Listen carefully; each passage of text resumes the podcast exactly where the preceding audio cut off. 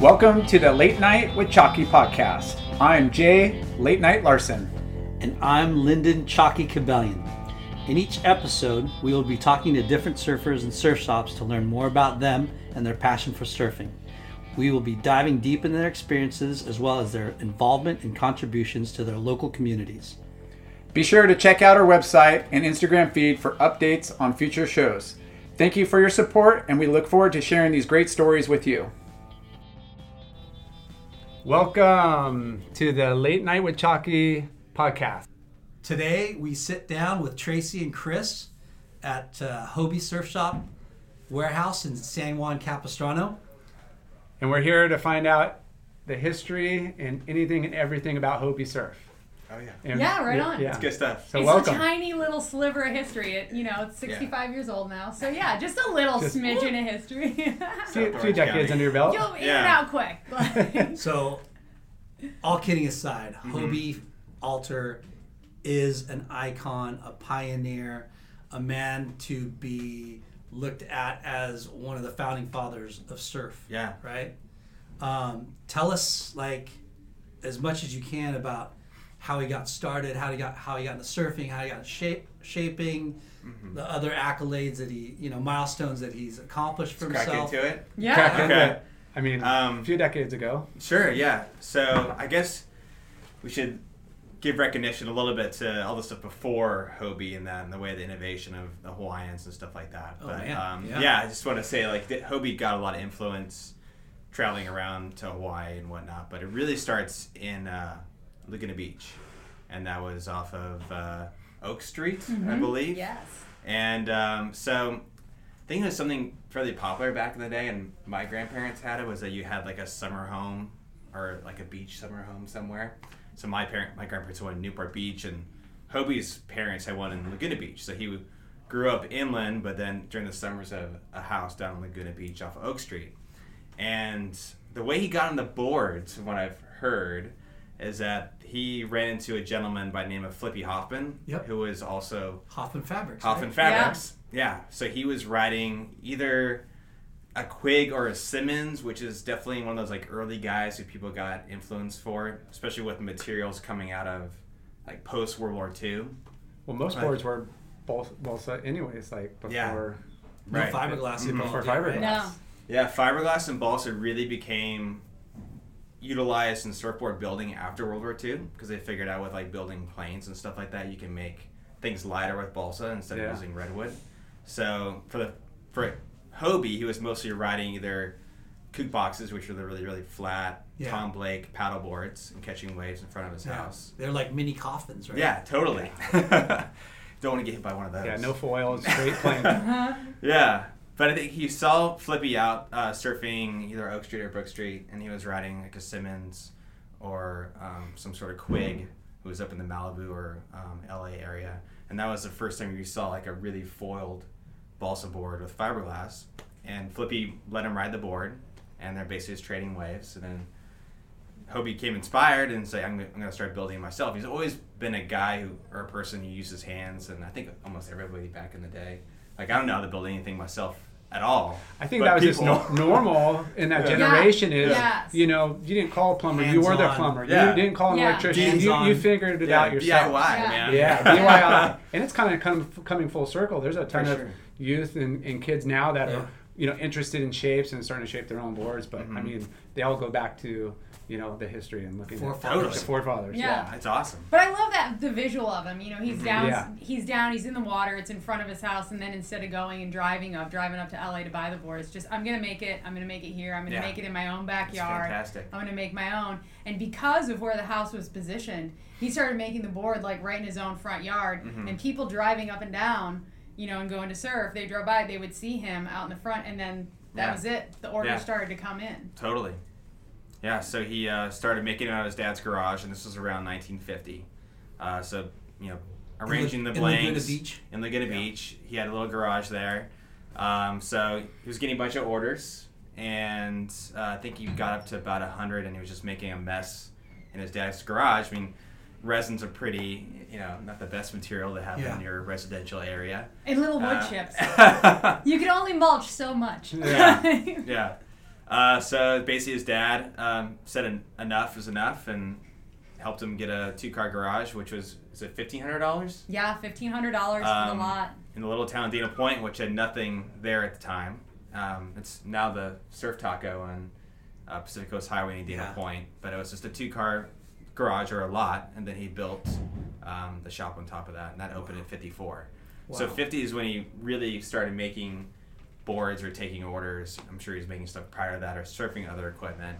But then in 54, it just got to be enough and yeah, opened So shop. strictly boards. Was there like anything else they would you know, Paddleboards too. Paddleboards. Yeah. Um, Hobie was also throughout the, the 50s and the 60s was an accomplished tandem and paddleboard um, racer.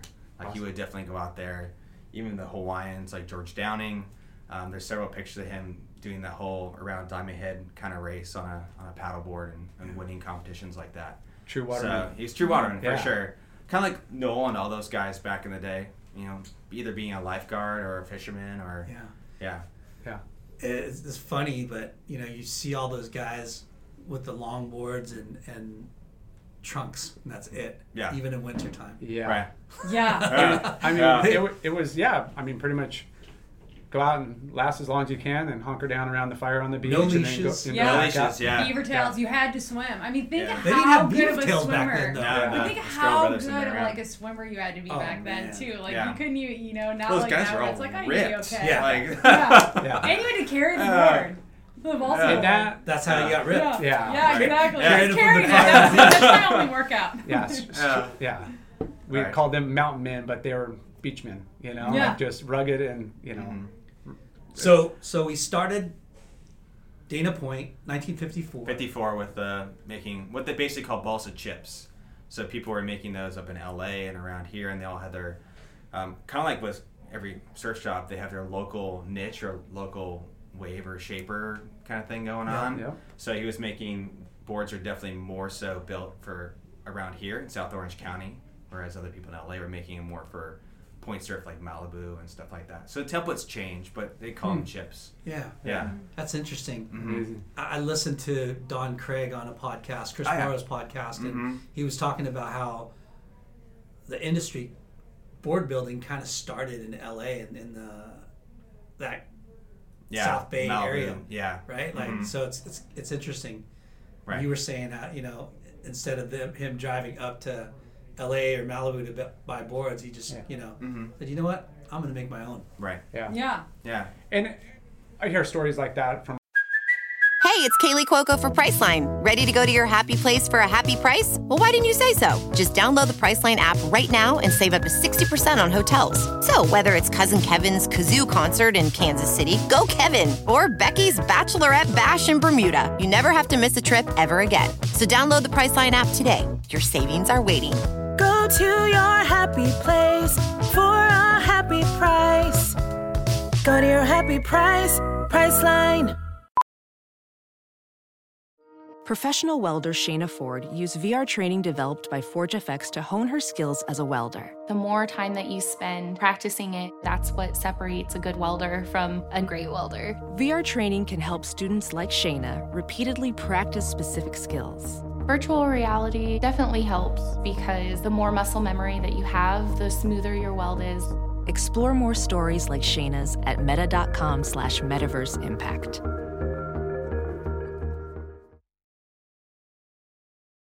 All over. Like, you know, I had some surfer friends from, you know, up in Seattle in Washington, and they would come down and they would do the same thing. Like, the only t- place to get boards was Southern California, Right. but to go all the way back and forth. So we just started making our own up there, you know, and Yeah. at that time, you know, Mm-hmm. that's kind of what you wanted to do, unless you had the means to travel and the and the money. But yeah. Totally. So then, what happened next with with the shops? Well, the shops, it definitely, you know, orders started to come in, to be more promoted. But Hobie had a great team of people who would basically go on to develop the industry even more. Like folks like Reynolds Yater shaped with him and laminated. Oh yeah, Um, he came out of? Hobie then. He came Yater? out of Hobie. Yater Wow. came out of Hobie. Uh, guys like Joe Quigg, after they came back, when they were from Malibu or LA area, they went to the islands and came back, worked for Hobie during that time Yeah. period. Uh, but probably the next Joey biggest. Cabell. Uh, Joey Cabell, yeah, Yeah. has also worked with us. Uh, and then the most notable probably is Phil Edwards, who- who is Yep. Wow. still like considered to some one of the best surfers of all time. Yeah. Um, so all those guys started. Mike Hynson, you know, everybody's just And working in the same little shop. Yeah. Uh, one of the things that Hobie was really known for, and I've heard from customers coming in and out of our store, was his innovation in the way that he built boards. Um, a lot of times, people like Velzy was up in the like Venice area, who moved down here and opened his shop in San Clemente. Um, they would just basically do a lot of the roughing on the board by themselves, like with a draw knife and then a planer, and finishing it that way. Um, Hobie came with this really cool jig that could be lowered from the ceiling. So you would, you know, have like the big square balsa 10 foot blanks. Yeah. And they would lower the, the jig down from the ceiling. And from there, they can rough out the blank with a router, which would get a lot of the work out of the way with the draw knife or using another instrument. Mm-hmm. So it was able to kind of really push along the production side of making Yeah. balsa boards. He definitely came out with a lot of innovations and mm-hmm. technology that furthered not only surfing but didn't he invent the catamaran? He did, yeah, and and polyurethane foam for the purpose Oh, of wow. making surfboards. Mm-hmm. Yeah, so in 58, 59, um, balsa was beginning to dwindle. It was either balsa comes from Ecuador, and now people can get it other places like Australia now. But back in the 60s, it was mainly from Central America. How do you know so much? I, I You're a, his- you're a history buff. That's pretty Yeah. amazing. Yeah. I told you I Um, was like, you're gonna want to talk to Chris about all this. yeah, and I, there's another really good documentary by the Boardroom. Yep. It's called Board. It's like a bunch of guys went around and interviewed a lot of these these dudes from the 50s to the 60s. Yeah. And Reynolds Senior has like this conclusion that it was stuff even being used in air, like making airplanes. Yep. That's why balsa was going away, or that people like in Hollywood are making what he called like lack of a better term like break over your head furniture mm-hmm. like Yeah. you know, the light you know Yeah. chairs you can throw it on somebody and just like yeah Yeah. Yeah. so balsa was going away to people who would pay a lot more money for it or back buying in bulk. So they were saying like, how do we come up with something that you know is, is watertight and can still be shaped into a board and with use fiberglass and whatnot. Wow. Polyurethane. Um, so they, they started yeah with with refrigerator foam, which is like a styrene, which we use now Yeah. for EPS. yeah. And that stuff is just a pain in the butt. Yeah. To- Flaky, brittle. Yeah. pop- Yeah. and water would migrate in between the cells and stuff like that. Um, so he came up with polyurethane. They got samples of it from LA or something like that, and they started blowing it with Grubby Clark, who is one of his Clark. Yeah. Foam. making Oh, making yeah. fins, and he was a laminator as well. He was actually like a graduate chemist. Like he was just working, Grubby Clark was. yeah, Wow. in, mm-hmm. in Hobie's factory, and then together they they basically stopped making surfboards between 58 and 59 to totally R&D foam.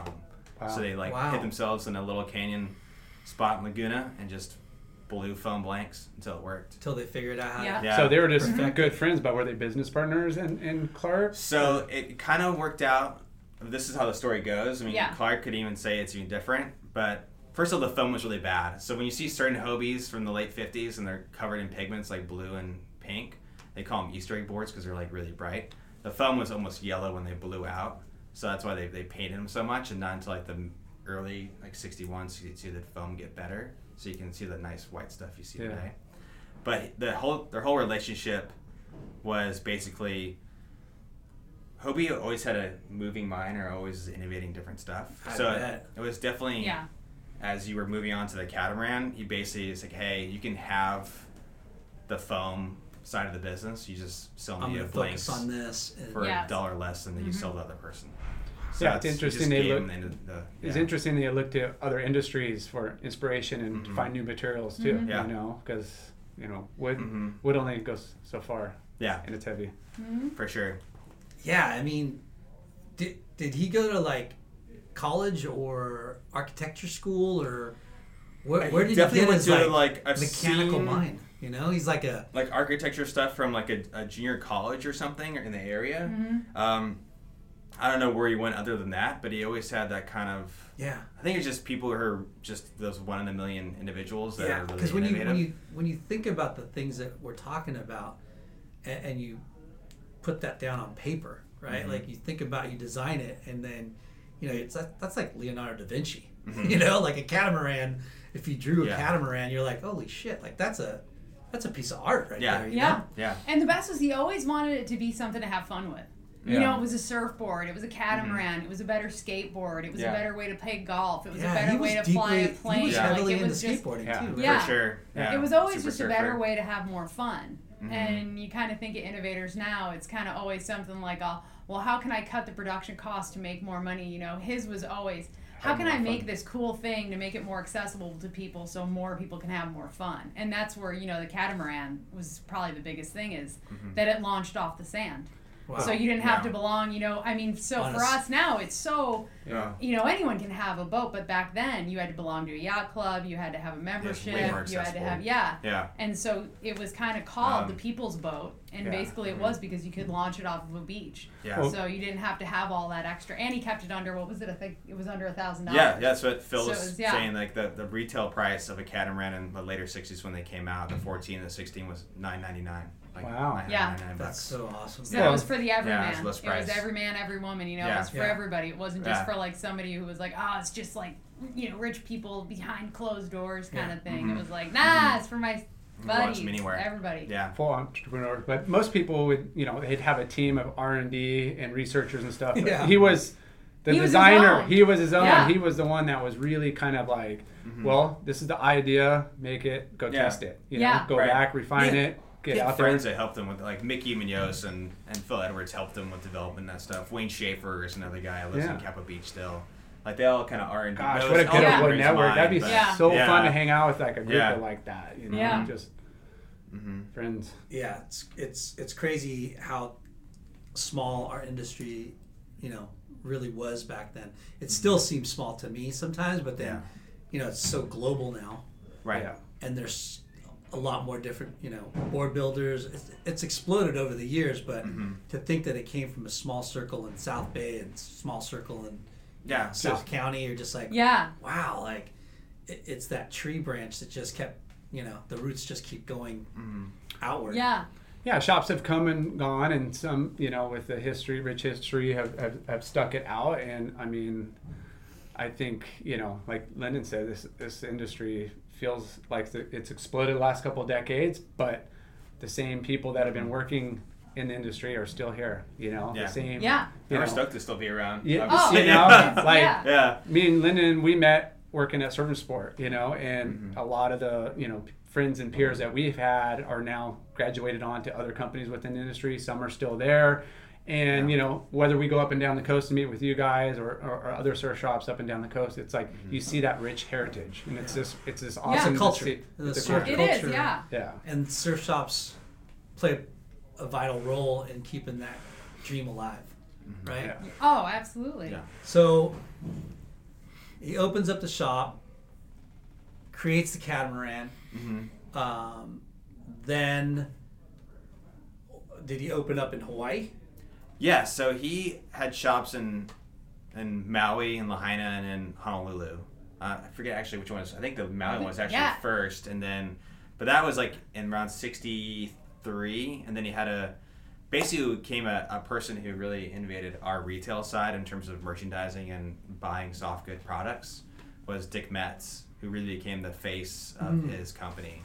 Like Hobie is always he's definitely a people person, but he was always more like a tinkerer, innovator, behind the scenes inventor. Um, Dick Metz was more the face of the company in that he set up the retail stores, did all the buying for the clothing, like did all the accounting and the marketing and the PR, while Hobie was out and really doing a lot of the innovation part of that. And I think like his biggest contribution, which is something that we can't even imagine that a surf shop didn't have, the very first thing that Dick did was to make a Hobie T-shirt. Mm-hmm. Wow. You know the cool Yeah. Hobie diamond logo that you still see today. That Your bread, your bread and turquoise butter, your, gold your, your, yeah, your flagship Yeah, Right. and he logo. decided to put it on a T-shirt, and literally he put the mm-hmm. T-shirts right in the front of the store because he figured it out kind of right away that you know tourists will come in and they'll look at the boards and they'll think like, oh, well, those are cool, but there's no practical application once I go home, once I leave the island and I'm I go get back that home to on Michigan. a plane and But back that Mississippi. T-shirt, Right. I can What? take that T-shirt. I can Yeah. bring that T-shirt home, and I can Right. have a little bit of Hawaii with me. But I have this cool thing because I have this surfboard logo T-shirt. because you got to go there to get Yeah. that T-shirt. yeah, it was, Yeah. it And then he thought passage. This about says I. wax. This says Yeah. I went to Hawaii. Yeah. Dip Yeah. my toe in the ocean. Yeah. much. and that's still Yeah. relative and super important today with, with 100%. every every business. You and you can't even imagine us not having T-shirts that have your store logo. You know, you're Yeah. like, gosh, I mean, now you're slapping then. it on water bottles and you know, Yeah. koozies and pens, and I mean, yeah, mm-hmm. you want to yeah Dick franchise Metz, out. I mean, I'm not super familiar with Dick Metz, but I know he's an early pioneer. As well. Yeah. Did he start at Hobie Yeah, he started at Hobie. and then he went to? Did he? Did he? Well, he was always been kind of in, in retail. I know Yeah. he's been. I mean, the stuff that we learn with, with Dick Metz now is that he's the he's one of the founders or co-founder of the Surfing Heritage and Culture Center in San Yeah. Clemente. Awesome. Um, but he he basically he did a lot of surf retail. I think he did other stuff in, in regards to like property in Aspen. I think that was on ski lodges and stuff like that. He's always been in action sports. Yeah, okay. But he really a- after like when he I guess the company changed hands in the 80s or late 80s or Mm-hmm. early 90s. He's always been involved in Hobie surf shops. Whether it was the, is that when? yeah, so that was when and- I mean, if you take we have what f- four, five stores in Orange County now. Mm-hmm. Um, we he brought it up to by the mid '80s by 22 stores nationwide, and that would include the stores in Maui and Hawaii and the Wait, ones there was back east. 22 Hobie surf shops. There's Yeah. even one in Texas. Holy smokes! Mm-hmm. Wow. Dang. I know, right? Yeah. I never knew that. Party. So he was he was quite a uh, yeah quite a. He a was a innovator. legend. Let's just be like Entrepreneur. straight. That Sure. is Yeah. Like, that's he unheard was, of. He was a legendary Mm-hmm. world traveler. He was a partier, like just Hobie or full Dick? on Dick old is- school Dick. He Yeah. was like old school. He's was, still, you know- he's 80. He's still Yeah. a party. Yeah. Come up and rub elbows Yeah. with you, see how you're doing, stuff like that. Yeah. He was the guy to be out to midnight, you know, just Yeah. tearing it up. Sounds But like just- Personal. yeah, just the, the Late night. greatest guy. Come on, yeah. bro. The Yeah. greatest guy. And Yeah. he's, Yeah. I mean, he's one of those people who you could listen to his stories for days, Mm-hmm. Yeah. days, Yeah. and not get bored of them. I mean, just traveling all over Africa, traveling all over, just all over the globe, Yeah. not Yeah. only to surf, but just to Yeah. travel, to explore, to look around, to So see things. It's really Exploring. cool. And just, yeah. traveling Mm-hmm. is probably the best education you can get. for Yeah. sure. Yeah. I mean, thank thank God Jay uh, was good enough to travel the world because he'd be really dumb right now. Oh, bro.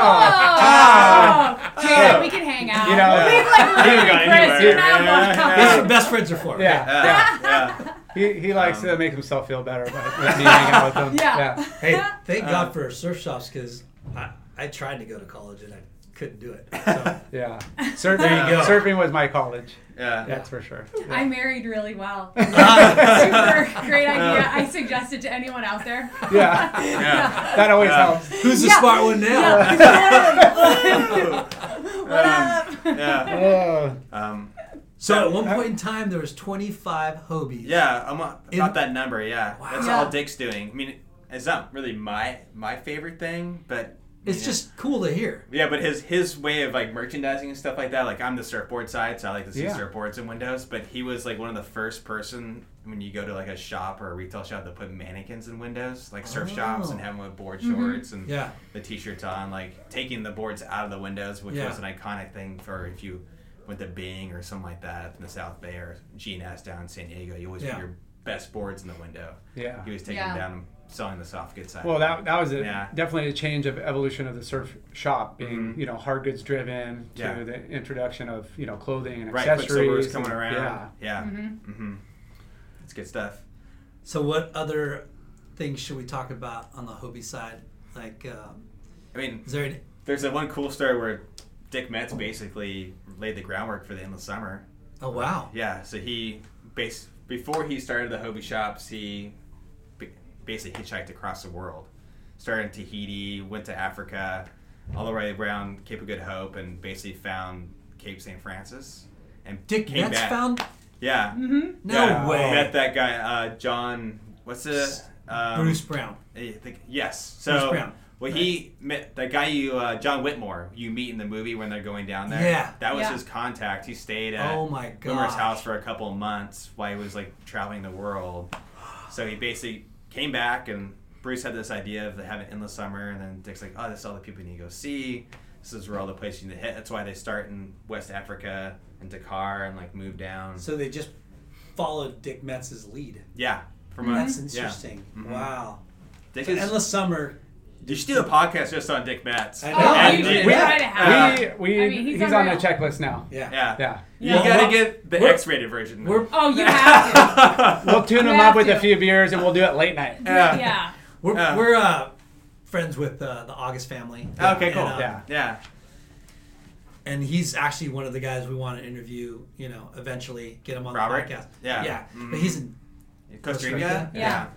But uh, we'd love to have him on board. You know, and, and on Pretty the show. phenomenal. Road show. Like all that stuff. Traveling. Yeah. Take yeah. on You the can tell like road. the gnarliest stories too. Like Yeah. you should bring a bunch of photos so you can put on your Oh, Dick's podcast unreal. as well. Like, Unreal. Yeah, Yeah. that's cool. But there- there's some. Yeah, you, you could do multiple podcasts Yeah. about Tahiti and all the weird Yeah, stuff. don't worry, we we did. will. Wild. if we, if we Love can it. get him to commit, we'll. Dick, we're Yeah. coming after you, buddy. Yeah. So awesome. So then, in the '80s, you said is when. Yeah, so it was when I mean people were retiring and moving to Aspen. I mean, a lot of people did in industry. I think Greg Noll moved up to like Crescent City up in Northern California or Oregon. So people were just more the the old timers, but the guys who started the industry were starting to move out in a way. So I think around the mid '80s or even the later '70s, you started to see like a change of hand and like the faces and the owners of surf shops and stuff Yeah. like that. When did Yeah. uh, Dick Metz exit? I think mid mid eighties. Mid 80s? Yeah. And I wouldn't quote me on that, but I think it was mid '80s, and then another company came in, took it over. Uh, fortunately, didn't work out, and I think that's what kind of caused the downsize to what it is today in Orange County. And Yeah. then the company that we work with, with Mark Christie and the Good Beach Properties, took it over in the early '90s. Okay. Yeah. nice. So you guys are up to four or five stores now, Mhm. and, and how many employees? We have 110. 110. Yeah, we have 30 full-time employees and 80 part-time. Yeah. Yeah. Incredible. Yeah. So let's get. And it's still, but before Mm-hmm. we move on though, just you know, so we can kind of give Mark Christie. So it is Hobie still is really a family business. Mark Christie's sister Lori Christie is actually Lori Alter. She's married to Jeff Alter, who's Hobie Alter's son. Mm-hmm. So it is technically still, it is Family. kind of Family still all in the family. And then Jake Schwanner is, who's our general manager, is one of the other partners in the business. Yeah. So it is still like, even though it's kind of like went away from, you know, out from underneath Hobie, it's still back kind of with the family now. And Yeah. there's definitely, definitely with the ownership of Mark Christie, it's just, you know, it's all about like keep innovating, keep true to Hobie, like keep that spirit alive, Yeah. and, you know, you know, just So- kind of aspire to wh- what he was. Just be great, always be innovating, and always be about family, and Mhm. you know. Totally. going back to what you were we were talking about earlier, it's like, you know, you've you've been here for eight years. Yes, Right. I've been here for eight and years. you have the I have the dream golden job. job. Yes, I have the golden. Chris and I can speak totally on the differences of working at Hobie. So I have probably one of the most ideal part-time jobs on planet Earth. I do all the social media and I do all the events for the company, and then I help out with the surf team. And then Chris is full time and he runs all of Hobie surfboards. Mm-hmm. And um, my job is amazing. Jake and Mark have been really incredible with me, and they've really bent this job around the time that I have. Um, my husband works really hard, so we're kind of really busy in my personal life, but they've really kind of made a commitment to me that, you know, like, we think you can do it. We think you can handle this whole job, and we think you can do it in two days a week, and we're going to believe in you. And all they've really asked of me is just get it done. You Yeah. know, we're not going to lean over your shoulder. We're Yeah. not going to, like, that's be forward nitpicking. thinking. You know. And it Yeah. really is. It really is because that's kind of where it kind of needs to be. If you, I mean, you don't want to lose. I'm not a great Well, person. I'm not saying that about myself, but they wouldn't want to lose a great employee because they can't be there on Wednesday. Yeah. You know, and so they're going to be willing to really work around you, and they're really, really loyal. They're loyal, like, oh my gosh. Well, a lot Like, of a lot of the creative directors or marketing, you know, directors, they need that freedom. They need to be Yeah. on their own schedule. They need to be outside the office. Mhm. Yeah. So it's awesome. It worked out. yeah, Yeah. yeah. It's good And you've been doing it for eight years. eight years, yeah. And we all start start So wait- on the shop floor, though. Yeah. Just so you know, everybody Nice. started on the, the shop floor. So, I Tracey, when did you floor. start surfing? Uh, I started. I actually grew up in the Finger Lakes of upstate New York. So What? a hotbed of surfing. no, not at all. Uh, so I grew up in the middle of nowhere in upstate New York, and uh, I didn't start surfing until I was 30 years old. Dang. Yeah. Mm, I An adult in- learner. I An know. adult Yeah, yeah. I had. That's the hot the hot uh, word right now is adult learner. I'm an Yeah. adult, yeah, I'm an adult learner, and so good. I had married my awesome husband, had my son Blue. I was 25 years old, and so I would bring Blue to the beach in San Clemente like every day, and I'd be at the pier and I'd watch all the people surf, and I would just be like, What am I "They're doing? so cool! Like they're so cool! Like oh, I just want to learn how to do that thing that they do." And I was a long distance swimmer and everything, and. So for Valentine's Day one year, I asked my husband to get me a surfboard. He's all get great. Me a She's gonna start surfboard. snaking me. And uh, yeah, seriously, totally. And he said he never saw me again after that. Like that was That's it. awesome. then I just So I Blue ditched surfs, him. right? Yes, my you son got him started early. You know, he was actually a late adapter too. It was really funny. Like I would bring him to the beach to Sano all the time because then I was super into surfing by the time he was like, you know, ten years old or whatever. And by the time you can leave him on the beach alone, and so I'd go out surfing and he would build these elaborate forts on the beach out of bamboo and he'd read books underneath them and we literally thought like this kid's never going to surf he's just not going to be into it and that's fine Yeah. yeah. everybody has to find their own path and then out of nowhere one day he just decided he was going to be a good surfer and now he's a great surfer Yeah. Awesome. yeah And he's a photographer too, right? yeah he's That's a water cool. photographer and he's And he full-time works at the shop? college yeah he works at Hobie because you know It's in the family. yeah why would you because you know I'm his mom so I can make them hire work? him you Yeah. gotta take Yeah. my son Yeah. yeah I'm gonna work here two days a week. My son's gonna work two days a week. Everybody's Yeah, we'll be here full time as a family. eagle- Yeah, we're gonna share one job. yeah, and he loves it, and he's you know how great is it? I mean, there there aren't a lot of industries like that where you can be like, my mom works there, I work there. It's Yeah. a privilege. It really is. It's and it is because it's a surf shop. It's just such a cool kind of a thing where yeah. Generation after generation, especially here at Hobie. I mean, God, we can go like five, six generations deep. Yeah. Yeah, That's generation that's awesome. yeah, for sure. It's cool to see like that. It's cool to hear that kind of story where you know it's a pass me down kind of thing. You know, like yeah. Mm-hmm. you know us. You know, not to bring up Huntington Surf and Sport, like you know, Aaron No, Pai. we love them. Yeah. Aaron Pai started it, and now His you know sons his are t- taking over. yeah, his boys and his daughter work there, and you know, it was, it's a trip because they used to be like you know babies when we were there. you know, Yeah. and, and now they're like taking over. show. Yeah, I mean, Yeah, even that's for us, you know, Jake's our general manager. His son Austin is in there. He's our graphic designer. Mark Yeah. Christie's one of our owners. His son Jackson is one of the assistant managers at the Laguna store. I mean, Krista, our manager at the Dana Point store. Her daughter Kara, now her daughter Cheney works there. Uh, her son Curran worked there. I mean, you can go through person after person after person. Our So buyer awesome. Marissa Berry, like her She's- brother Bucky works there. Her brother Jack works here at Yeah. Hobie. I mean, eh, there's not one family that you can't go through where it's like you there's someone related to you That's so here. amazing. Yeah. Yeah. Mm-hmm. And then if you are and you don't have any relatives, it's like, how'd you get in? Yeah. How'd you get here? And, and that's probably know? that's probably the number one question we get as Yeah. reps is how did you get your job? Like how did you become a rep? And I'm like, well, you know, it's working on the shop floor for many years Yeah. and getting to know Yeah. You know the business and Being the reps super cool, and being super Super cool. really cool. handsome. You know? Super cool. Super cool and really handsome guy. If you're Lyndon, me, he's me and Chris super think cool. you guys are the coolest guys who have ever interviewed us. That's right. Yeah. That's right. We're the only guys that interview. Yes. but- unfo- Yeah, no, but I mean, you're setting the bar like super high, so you know. Uh, for those that can't see, we're standing up Yeah. and raising our hands. Right. Um, So Chris, your story is when did you start surfing? I started surfing uh, kind of later too. I grew up in the East Bay in San Francisco, um, Hmm. long way from the beach. But I moved down here when I was 14, so I started surfing at 16, Okay, and now I'm 32, so I've been surfing since then. nice. Yeah, it's good times. nice. Yeah, were Where- your friends doing it, parents or like brothers? I didn't anybody? really have a whole. My dad was a big surfer because he grew up in Newport Beach. Yeah. So he was always during like the 60s, 70s, and partially the 80s. So he, he got back right back into surfing when we moved back down here, and that's what got me into surfing.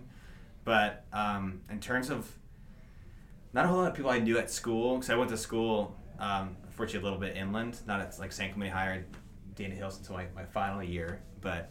Um, no one really Nerd. surfed. I know, right? yeah. So I, did, I did a lot of inland guy. Was that the 909 that you were talking about? it's another like really prestigious Was school that so, asked me not to uh, come back Yeah. around Sorry, junior was that senior year. Riverside? Mostly because I was surfing and then not going to school. So Yeah. yeah. Well, Um, I'd probably make it to school if I went to a school closer to the beach. yeah. um, so yeah, I, so I didn't have a lot of friends that surfed there. I, I met people that surfed when I went to San Clemente High for my senior year and started hanging out with those guys. So that was would be people like Christian Walk or Cameron Brown, like just people you we would always see in Yeah. San Onofre hanging out. Yeah. Yeah. And Cameron works at the Dana Point store, yeah? Uh, Cameron is a different. Okay. That's another guy. Okay. I'm sorry, just a random just people. Yeah. Random. Just people, people. So Uh, you've been at Hobie for 12 years, you said? I've been here for s- going on seven years. Seven. Um, so I can I can go on my other stuff like Icons of Surf, but that's where I started in the surf industry was when I was 20. Uh, Icons of Surf, um, selling boards there. I've Always been enthralled with, um, and I think a lot of other people who they see in films and stuff like that, like Alex Knost or you know Tyler Warren stuff like that. We've always been kind of enthralled with the surfers of the 60s, Yeah. like Dewey Weber and and David Nuuhiwa. Yeah. So from an early age, just really want to get in the, cl- or when I started, is classic longboarding. Yeah. So I started to associate myself with any shop that sold those kind of boards, like Thalia Surf, um, Icons, which back in mid 2004, 2005 was kind of like the only, and Hobie were the only shops that really carried a lot of single fin or Yeah. Mm-hmm. alternative boards. Yeah. Now it's kind of blown up. There's a lot of other shapers. Yeah.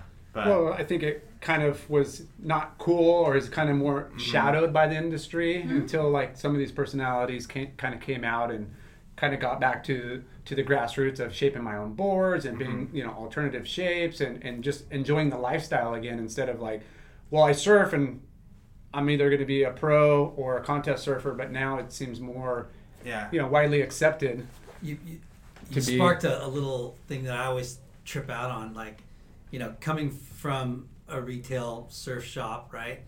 Back in the day when, when you worked the floor, you would mm-hmm. see certain people, right? Like Yeah. different mm-hmm. demographics of people. And a certain, you know, back in the day, there was a surfer, a skateboarder, and a jock, right? Like those are the three different kind of people that walked into a surf shop, right? Oh, he's a jock, he's a surfer, he's a skateboarder. Yeah. And then over the years, there's subcultures within each subculture, right? Like the type of like surfer Yeah. can be defined in so many different ways now. Mm-hmm. You know, you got a jock surfer, right? Or you got the you know steezy hipster kind of surfer, longboard surfer, Right. and you got like the the granola hippie Rob Machado style surfer. You know what I mean? Like Totally. there's a lot Yeah. of subcultures it's and a trip how Yeah. it's like morphed into so many and women and girls. Holy Yeah. crap! How how how much yeah more um, female surfers and participants there are yeah, Yeah, it's, like- so, it's even so when I, crazy. you know, Yeah. even learning, I, you know, because I learned 15 years ago now. Yeah. Even then, I was the only girl, and yeah, Yeah. I, I learned it from maybe a different spot to learn at, but I was the only girl out there, and eventually, I just wore the guys down, Yeah. where they finally just started to help Yeah, me except because they're the like, chick- "Oh my god, this chick's just gonna keep me in the way." no, they're Yeah. super nice, and I got a lot of but.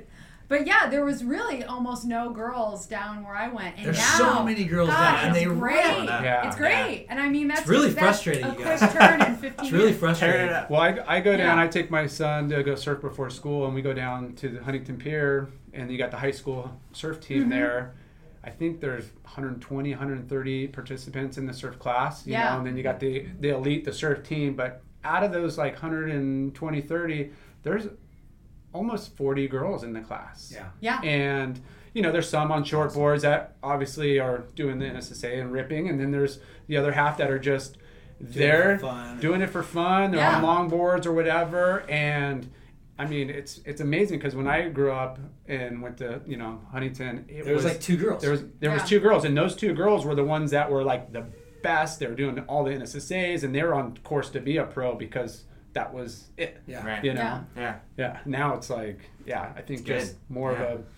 You Well, know, I think that cool the lifestyle. generation of guys out in the water have gotten more used to it now. I think they're way mm-hmm. more used to it now and way more used to seeing girls and, you know, and I think maybe that competitive nature isn't out there in the water as much as it maybe used to be. Maybe, you know, back when you guys were starting and you guys were young surfers back 200 years ago. Yeah. I'm just kidding. Yeah. no, it's it's true. But I think if you when I'm out, you know, or when I surf, you know some of the breaks where there's more of a mix of long borders and short borders, you just don't feel that edgy vibe out in the water Yeah. at all. You know, Yeah. all the Oh, guys dude, seem Huntington, to be more mellow. Huntington used to be pretty rough. yeah. There's a couple Heard dudes out there. You're just like, okay, Yeah. he's paddling out, Yeah. I'm gonna paddle over here. Yeah, it feels like the vibe. Just to me, and again, I don't have Yeah. the experience you guys have, but just from my perspective, it just feels like it's so much more relaxed Yeah. and more mellow, and that whole my wave. Yeah, localism know, is not isn't- dead, but it's definitely Yeah. smaller Yeah. Yeah. and only in certain places. But I think Don't you know, go to uh, Crystal Cove. That's Yeah. I where. always when they go there. oh my god, But I always see that wave breaking there. Yeah, I see that wave breaking too. that is the worst localism I've. And and they're not even locals. Yeah, they just. no one lives No yeah. one lives on yeah. Crystal Cove. Oh, I'm like, unless if that's your house, But hang over that literally, cliff. That's, Co- Kobe's yeah. the only local all- here. of all my years of surfing, that's the most I've ever been harassed and, and like disrespected. Yeah. I heard it's Wow. pretty bad. Multiple It was times. But when I paddle Crazy. with him, I pretend I don't know him. I go down the beach anyways. I went down the beach. Okay, um, let me tell you the story. No, come on. Let's No, just- tell it. I want to hear a story. So- extra windows. It's like summertime, right? Yeah. Um, it was um, me, my friend Scott Vanderripe, and Maddie Moick, right? So we, it's summertime. We have our families, and you know they plop down their stuff, and then we walk down the beach, and there's like that one break that people all surf that one spot. and Yep. it's- It wasn't that crowded. There's like maybe eight guys out, right? Yeah. Maddie runs ahead, and I'm like falling behind, and I'm walking with my board, and a guy, like old dude, older dude, right? He, he looks up at me and he's like, "Better be careful out there." And I'm like, Yeah. I go, really? I go, okay, thanks. And I'm thinking maybe he thinks that it's a reef or something like that. Like Yeah. I had no idea what he's talking about. Yeah. So I surf way far away from them, right? From the crowd. And then I catch a wave and it, it kind of went to the spot and the dude drops in on me, right? This other guy and older dude too. And he like doesn't say anything and I'm just like, okay, cool, whatever. I'm not going to get into it with him. Yeah. And then uh, I, I'm paddling away, you know, and he goes, he's like, go back to Huntington. Oh my god. Like, how'd you know? I'm like, I'm like, know what? How did you? I'm like, how- what? You, you must be that popular. that I- everybody we know you're knows. I knew. I honestly, honestly, that's what the guy said, and I'm like, I'm like, what? He's like, Uh. and he made some kind of comment like, this is just for for locals or something like that. I'm like, local? I'm like, okay, whatever.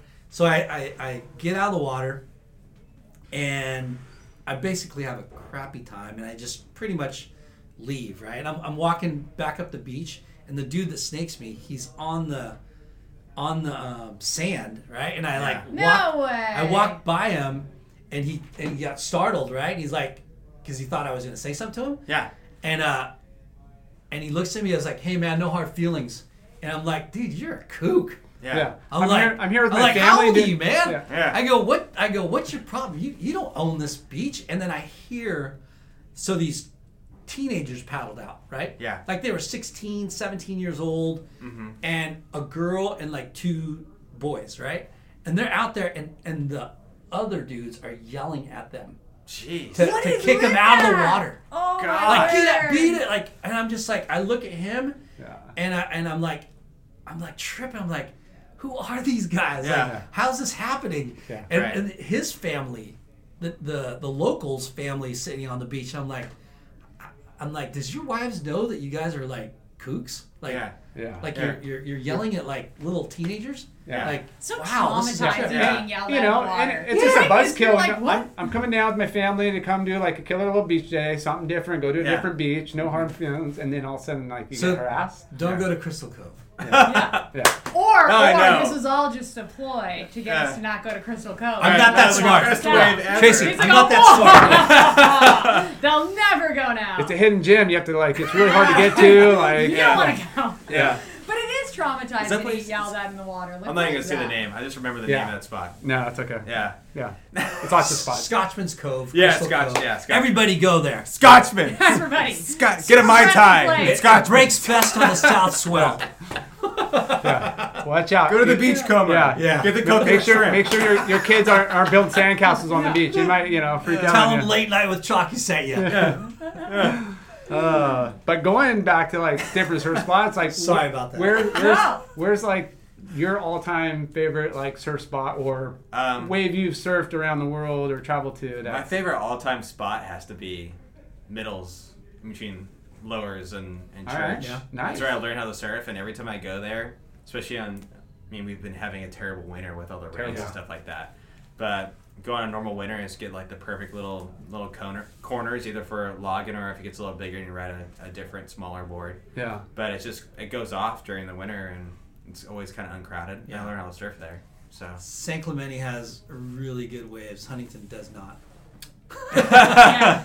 Every once in a while it gets good, but, Yeah. I mean, we're all but lowers, cr- uh, cottons, oh. the whole like, Yeah. system of It- breaks is amazing. yeah. Well, there, Yeah. I mean, there's all kinds of good spots. I've never been up like a down Sano coast. guy, but Sano's amazing Yeah. too. Like, Yeah.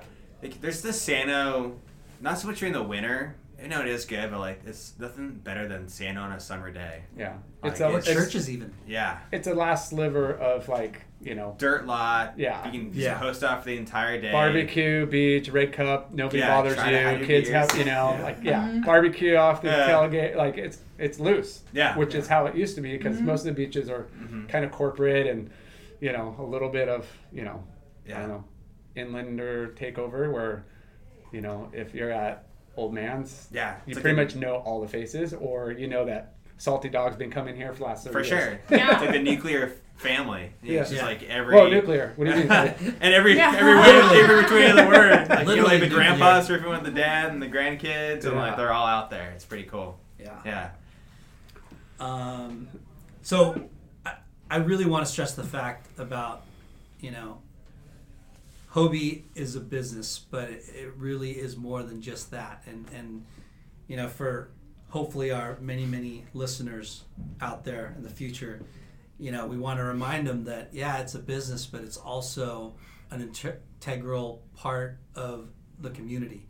The, the surf industry, the surf community, and they're just local communities that they provide livelihoods for. Mm-hmm. Like going back to, let's stress the point that you guys have 110 plus employees.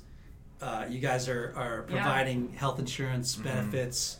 You know that that's something to really be proud of. And and like what you know, as us being like, it's our livelihood that you Yeah. do well, but you know, it's like it's it's your friends and family and brothers and sisters that work at Yeah. the surf shops. Mm-hmm. And I think one of the things that Jake and Mark really do that you know, you know, you hear about it all the time. Stories of like somebody had a great job and then all of a sudden it's like boom, cut to 29 and a half hours. So there's no benefits, there's no this, there's no vacation time, there's no the other thing.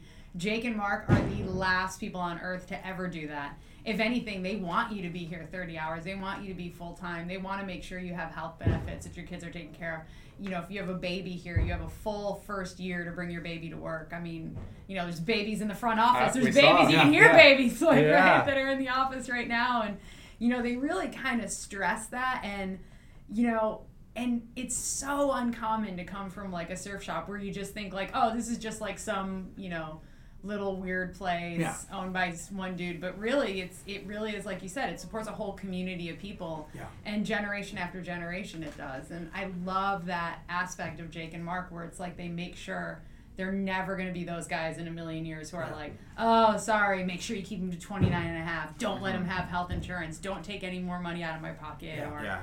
you know And they're, that's they're what, the um, opposite of those guys and that's what we want to really talk about and, and remind people like during the holidays during back to school Yeah. whatever, like support your local sh- surf shop you know Yeah. support your local Hobie's support your local because you know not only are they providing for you but uh, you know your families but you know think about you, i'm sure you guys work with schools i'm sure Yeah. you guys work with benefits like We do. you I know mean, let's we talk can- let's talk about that you know like you know, and I think being like, you know, the more you shop at a place like a Hobie or an HSS or any of those kind of like local community shops, that's going to be your kid's first job. Yes. You know, you think Yeah. Steve Steve Passos isn't going to hire your kid out of high school? No. Your kid's a chucklehead. Yeah. Like they Yeah. need to go to work at somewhere, work on the retail floor, learn how to talk, Yeah. learn how to Yeah. deal with people. learn how know? to talk. I mean, it's a Yeah. it's a Right. great gateway Yeah. for for any youth or Sorry. kid to you know get those social skills, you Yeah. know, and Yeah, be able to is. Out of their communicate, shells.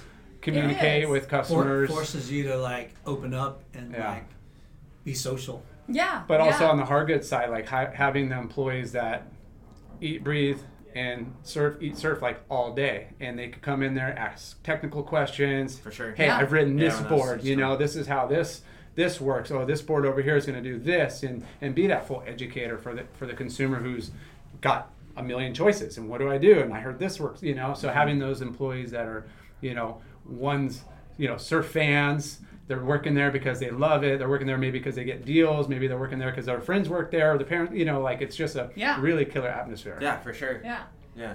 Yeah, and we have a lot of like, you know, working moms and working dads that work for us. So it's like kind of like a cool little part time job that they have. And, you know, like they kind of help other parents come in and pick out the clothes for their kids and pick out boards for their kids. Mm-hmm. I don't know. It's just, there's something about surf shops that really, it's like you said, it just becomes this integral part of the beach community. Yeah. And, you know, at Hobie, I think we've prided ourselves on that really since 1950, since Hobie opened those first doors and, Mm-hmm. you know, made it a point to talk to every customer that came through you know and for us our customers range everywhere from you know moms to dads to your baby's first onesie your first water hawk your first boogie board you graduate to a surfboard hand planes Right. everything Yeah. the gifts you buy for your teacher like just you think of all the stuff that goes on in the store it's just this full Yeah. breath of like just the beach lifestyle Yeah. it is Yeah.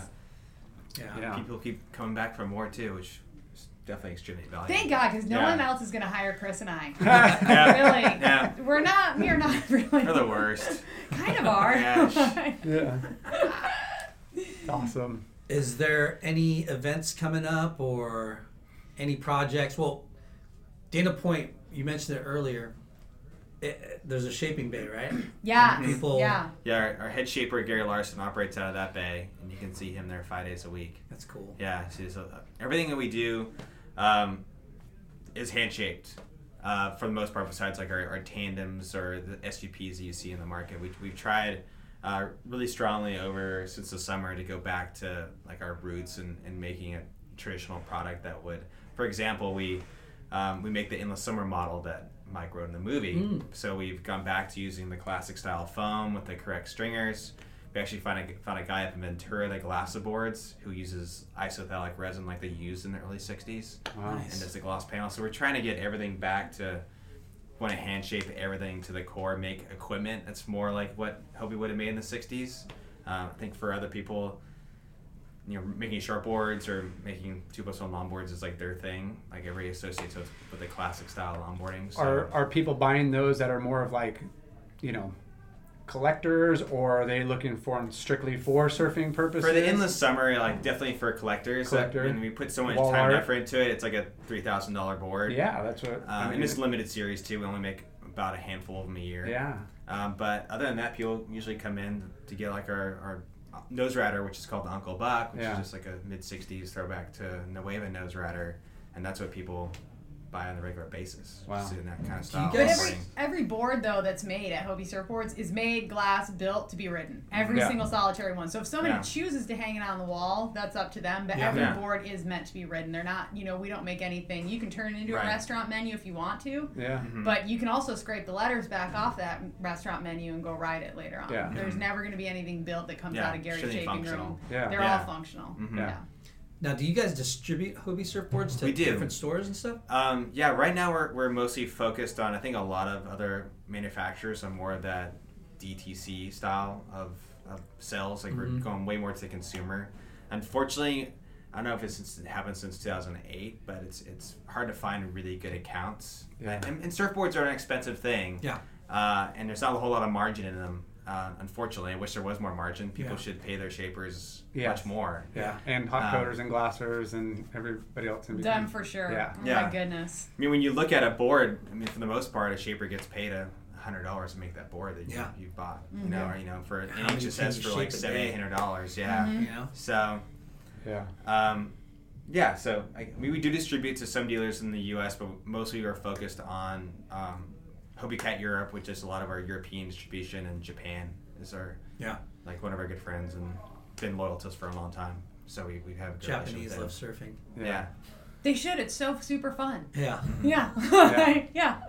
Um, what is your guys' like percentage of like hard goods to like. I mean, I mean, as, as far as like how many surfboards would you sell in like a, a month? You know, on, on average, like. Um, Lots. well, we, lots. we that's good.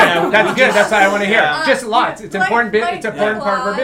business. It is an important part Oh, of it's our a huge business. important Yeah, without for sure. without hitting Yeah. numbers, like Yeah. it's You yeah. wouldn't have a surf mm-hmm. shop without a surfboard. yeah. For sure. You know, if Yeah. we were, if if you took it just from a business perspective, you would never dedicate the square footage that's taken over by Gary's Shaping Room if you didn't believe in that product and you Yeah. didn't you didn't mm-hmm. believe that that was extremely important because when you look Yeah. at the dollar per square foot in there, you Well, know, mm-hmm. not just many to people kinda get, get- into kind of like not to get into like Get the to see financial aspect, eyes but, on of like Yeah. what Yeah. it's like So and what they do go through to, to make a surfboard. It's actually Well, really and you cool. watch how Yeah. long it, it takes him and everything that he knows how to do you know? and how slowly things have to be done in certain ports, parts, how quickly things have to be done, like how many passes have to go, everything. You know, it's something Yeah. that he had to master that craft over decades.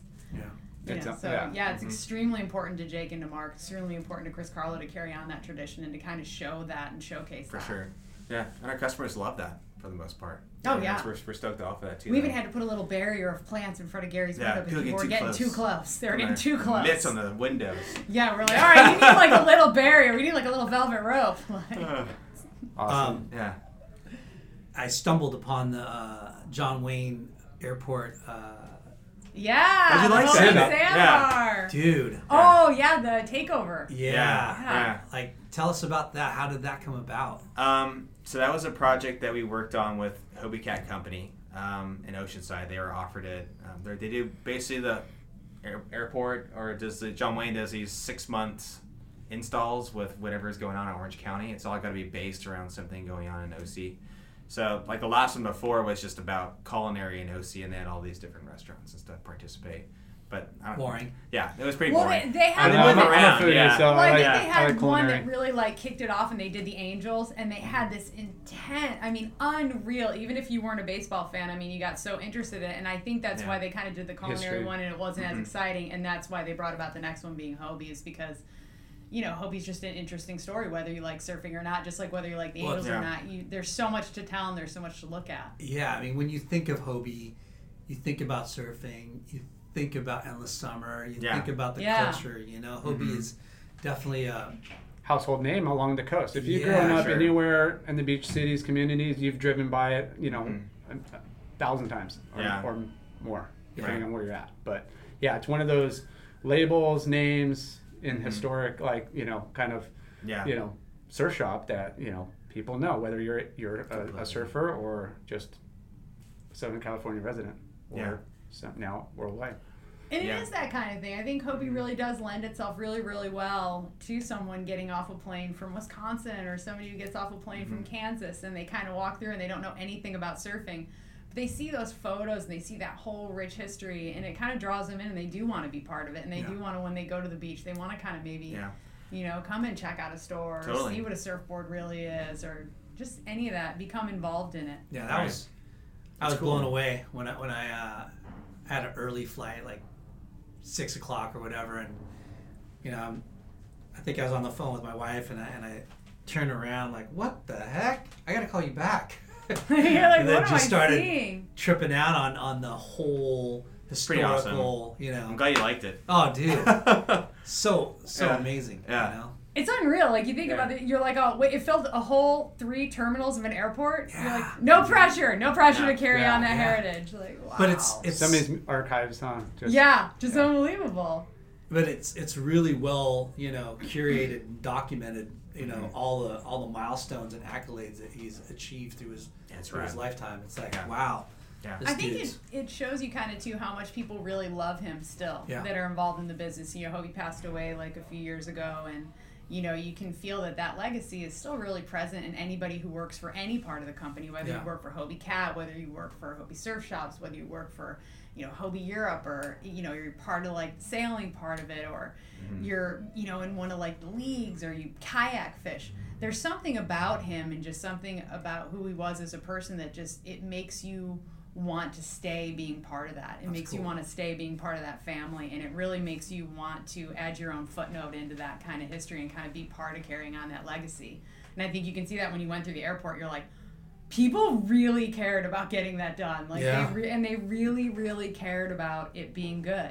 So that's Yeah. up for till when? Six months. I so- think it's yeah towards the latter half of it now. I think it just went on in November, right? Or October it went on? Remember, yeah, it was right Yeah. before the holiday. Yeah. Mhm. So Nice. it's pretty cool. So if anybody wants to see some some cool Yeah. archives, Buy a plane ticket. Yeah. Buy a plane Random ticket, one, yeah. You have to Southwest. take a see it. Get Take a che- tour. check in 90 minutes early at least, so you got Yeah. time to Yeah. tour. Yeah. Yeah. Yeah. Javier's is in there. Oh really? Yeah. Oh, no heck way, yeah. It's called Hobbies. Let's Hobbies. get sidetracked. Yeah. When did that Yeah. open? A while ago. We're foodies. Wow. It's tight. Yeah. That's incredible. Oh, You guys are who fans is of- that? Oh, who isn't? Yeah. Dude. Yeah. Dude, The best. dude. It's the best. You know, Yeah. It's But- the best chips and salsa but but Right. just, In just just like California. Yeah, Mm-hmm. but just like you guys have, you go through your growing pains and this and that, and moving locations. I mean, Mm-hmm. ho- hobbies. We've been going there from the OG, like Oh, sure they have too. yeah. Yeah. But now it's like you know they they moved to Newport Coast and the Spectrum and stuff, Yeah. and it, you know Right. it's Yeah. it's not as, as accessible. Cabo. Yeah. There's one in Cabo. Cabo You're like, Nice. I'll follow you. Airport. Yeah. Yeah. Follow you. Yeah. But it's- no But everywhere you go, every location you I've gone to, the food is just the same. Yeah. Mm-hmm. That's amazing. Which is High rad. quality. yeah, Yeah. consistency. I love a sidetrack. Let's get I know. sidetracked Yeah. Yeah. Sidetrack. Good. Yeah. Oh, don't get us away. It could be like your next know, sponsor right? is Javier's Mexican food. You hear that? You know, give You hear that? you hear that? Yeah. Yeah. Late night chalky, free margaritas. Mention us. Oh, that's awesome. Was there any uh, future events or? Oh yeah, we were talking about that. I should talk about that. Sidetrack. yeah, sidetrack. Uh, you know, probably one of our biggest partnerships is Patagonia right now. We do an event with them at least once a year. They're a really big partner with us. We've been with them for 20 years now. Um, Jake has a real passion for Patagonia and just what they stand for as a brand. Yeah. Um, so this year we're gonna do something with Gerry Lopez and Dale Hope. Um, we're gonna have like a little kind of you know book signing with Dale Hope and a talk story with Gerry Lopez. We're gonna do that at two locations. Uh, we have movie night coming up with Quiksilver. We have another thing, some kind of a afternoon barbecue fun with uh, Salty Crew. We have an amazing beach cleanup that we have planned with Outerknown that we're going to tie into our Laguna community. And then we have coming up at the end of June, we have a really, really big vintage surfboard swap that we put on with the city of Dana Point where we take over all of La Plaza Park. And it's just a huge festival dedicated to Hobie and vintage surfboards and all kinds of stuff. And this Buy, year, sell, trade type of buy, deal. sell, People trade, should just come to yep, show up and hang out. Hundred percent. And That's then cool. our big icon, our guy for this year is going to be Phil Edwards. So it's going to be Best Mm, Wow. in Show Hobie Phil Edwards board, or then Best in Show surfboard, and uh, so that's going to come up June 9th.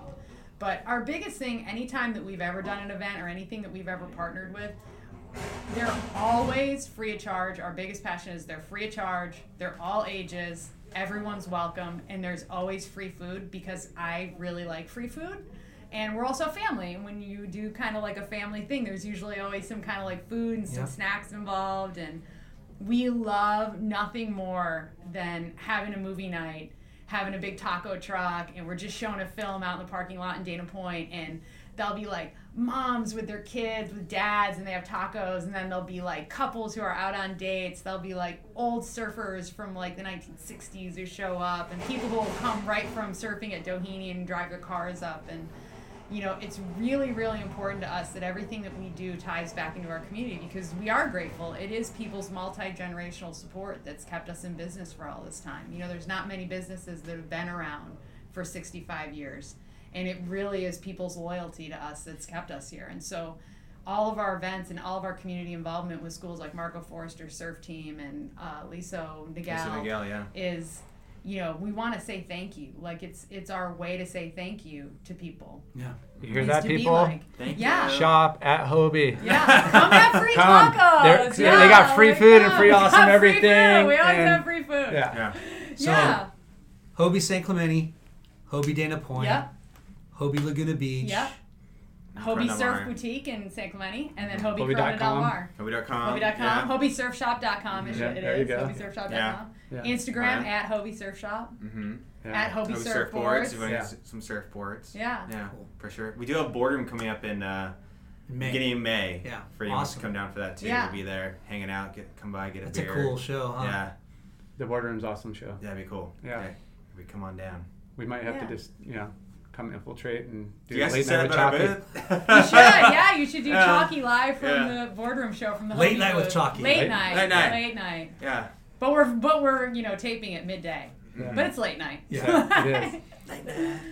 It's late. Well, shoot, we're at an hour and three minutes. So That was that was brief. Yeah. That was quick. That's what I mean. We're gonna have to come brief. back and, Yeah. and we there's plenty of more to know. You know, Yeah. like yeah, there's talk plenty more stuff. history. Yeah, we Yeah. can talk Yeah. board tech. You know, Yeah, next love to. time. Yeah. Yeah, we're always more Mm-hmm. than willing.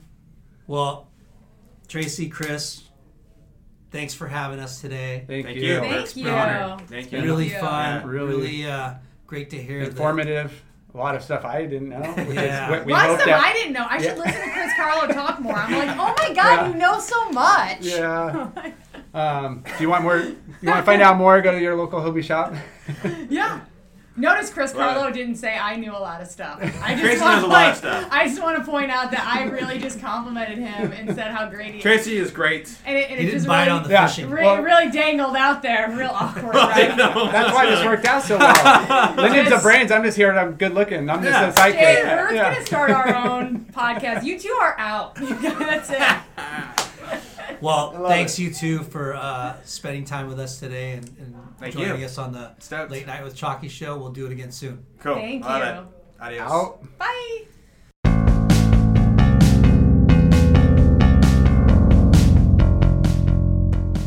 Thanks for tuning in. We hope you enjoyed the show.